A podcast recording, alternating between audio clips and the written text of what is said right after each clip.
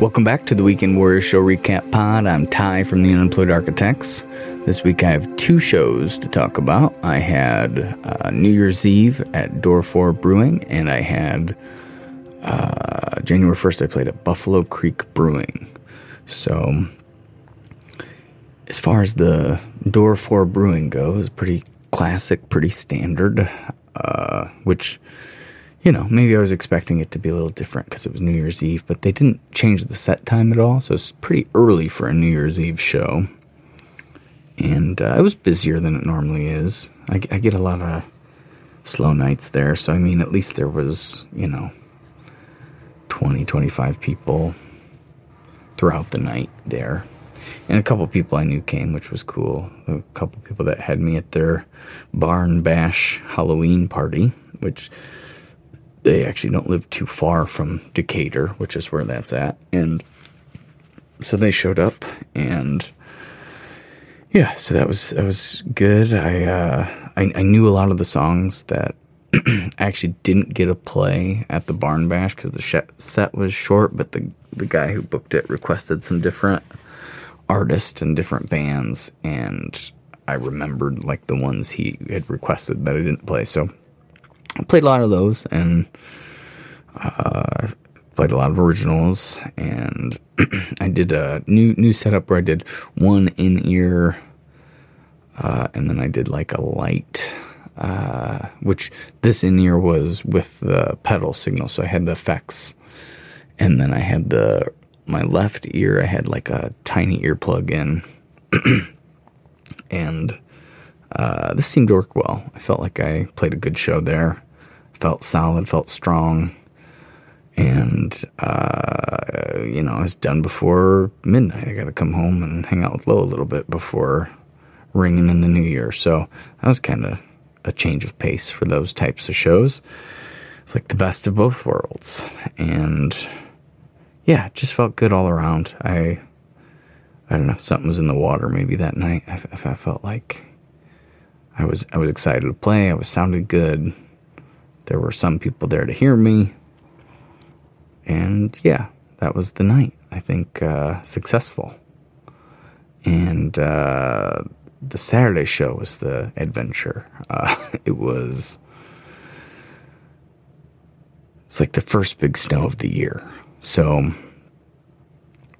I I don't know. I pretty much have to do it. This was a show all the way up in Long Grove, which is like but up maybe a little past Chicago, a little kind of by the Elgin, if you know where that's at, about two and a half hours north. And I hit some snow on the way up there, and it started okay. I left around twelve thirty, and it was fine until I got to about Pontiac area, where it really started to snow. Wasn't too bad, and then by the time I had gotten up to Chicago, it was wild. It was like there were some some salt trucks out at least by Chicago, but I I was going 25, 35 on the interstate for some of it. Uh, and yeah, I had gotten in an accident a couple years back on the way down to Springfield. I had changed lanes when it, there was a bunch of snow out and going like 50 miles an hour on the interstate and went into a ditch and that was a wild, wild experiment experience. But uh, so I was like really cautious to like you know take my time and be slow. And then I got there, and it was a really interesting looking place. It was cool. It was uh, just a really like homey log cabin kind of feel, and. Uh, it was, uh, you know, had the wood, and then out back they had a bunch of uh, fire pits. So, like people were actually when it was like snowing, and w- when I got north of Chicago, it was like way worse than even next by near Chicago, and uh, it was like a it reminded me of like a small winter, like Wonderland or winter uh, Christmas town or something. Because there's still like the Christmas lights up since it's you know only New Year's Day, and it was not a fun drive, but uh, the the place was pretty cool. It was uh, impressive. You can tell they put a lot of time into some of the detail, and uh, so there were the people outside. They had a food truck. I wasn't really expecting a whole lot, but I think when by the time we started playing, the people that were outside kind of came inside, got just good vibes all around good feelings from people. Uh, there was a table that kind of set up beside behind me, which they were like totally into it. I, I don't know that I played enough country music for them, but they still were into it, and uh, everybody else there was was the, the staff was very pleasant, very agreeable and delightful, and I felt on again, which you know, two nights in a row me feeling on was was uh, needed, and I felt accepted by the like I didn't have to win them over as hard as I because this was a new place, so sometimes you have to spend that time like people kind of look at you with that folded arms and that like that uh like w- w- what are you gonna try to do? Look and it just wasn't like that really and i i played strong no in ears it was kind of a small enough place that i didn't really have to worry about it though there was an upstairs and that whole back area, which I guess they had bands play out in the snow before because they have all those fire pits and some heaters and stuff. But this was just a little too wild, so they had me inside. It was just a nice view too. And uh, it was a fun show. It was uh, it was it was it was uh, entertaining and lively and the people the people there enjoyed it and their enjoyment made me enjoy it even more which i probably would have enjoyed it even if they weren't because it sounded so good. And uh, but the the real struggle was you know at the end of the night when i was driving home uh, i got was like 9 p.m so it was like er, 4 4 to 7 played probably an extra 45 minutes because people were asking for it you know and then i the food truck had these they were just like fries like good fries that they would make like nachos with kind of but replace nachos with french fries.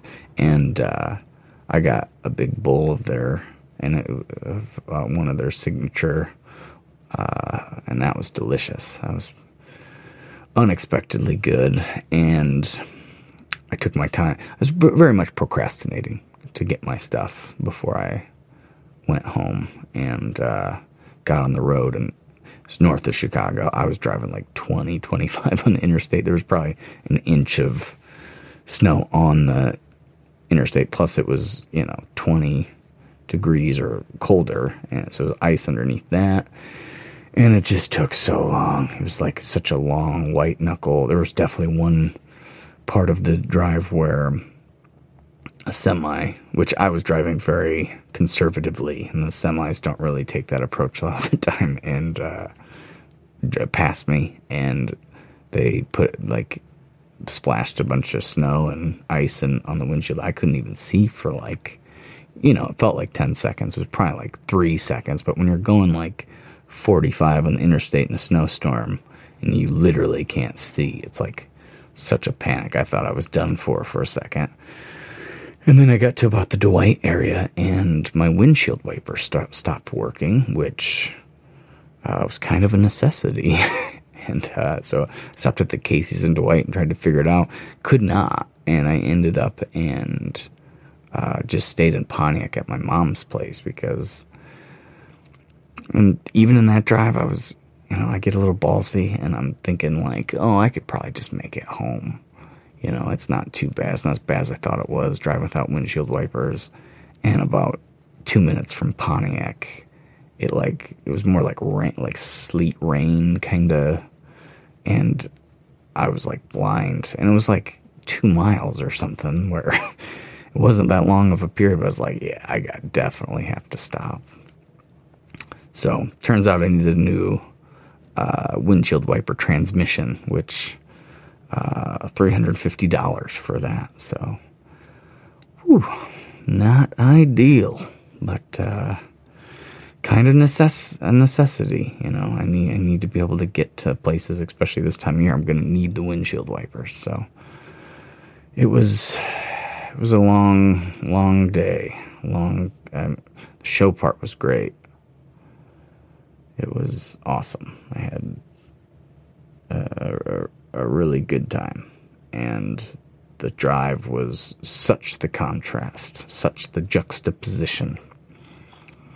But that's what I signed up for, I guess, because I'm that's what I'm doing. So, you know, you just got to do it. And that's what I did. So I think that that uh, is about it. Good Friends came out the first, so I've been pushing that pretty hard on Spotify and uh, kind of taking a new approach with this single as far as uh, like how I'm. I have more of a plan, a release plan, rather than just kind of releasing, set it and forget it, kind of what I normally do. Uh, so yeah, I'm excited to see how that goes. If it's any different. Plus, I think it's one of my best songs. I think sound like audibly or audio wise, it's one of my best quality songs. And I think the overall like guitar part and the lyrics are up there as well for being my best tune. So I'm interested to see how that'll do. And uh, I'll be putting out a podcast with uh, Great Value Jesus as well here soon. Uh, I don't know whether this one's going to come out first or that one is, because technically I did that one before this one. But, uh, so yeah, that, that's kind of all that's going on with me. As always, I appreciate anybody who takes the time to listen, and I will talk to you next time. Have a good one.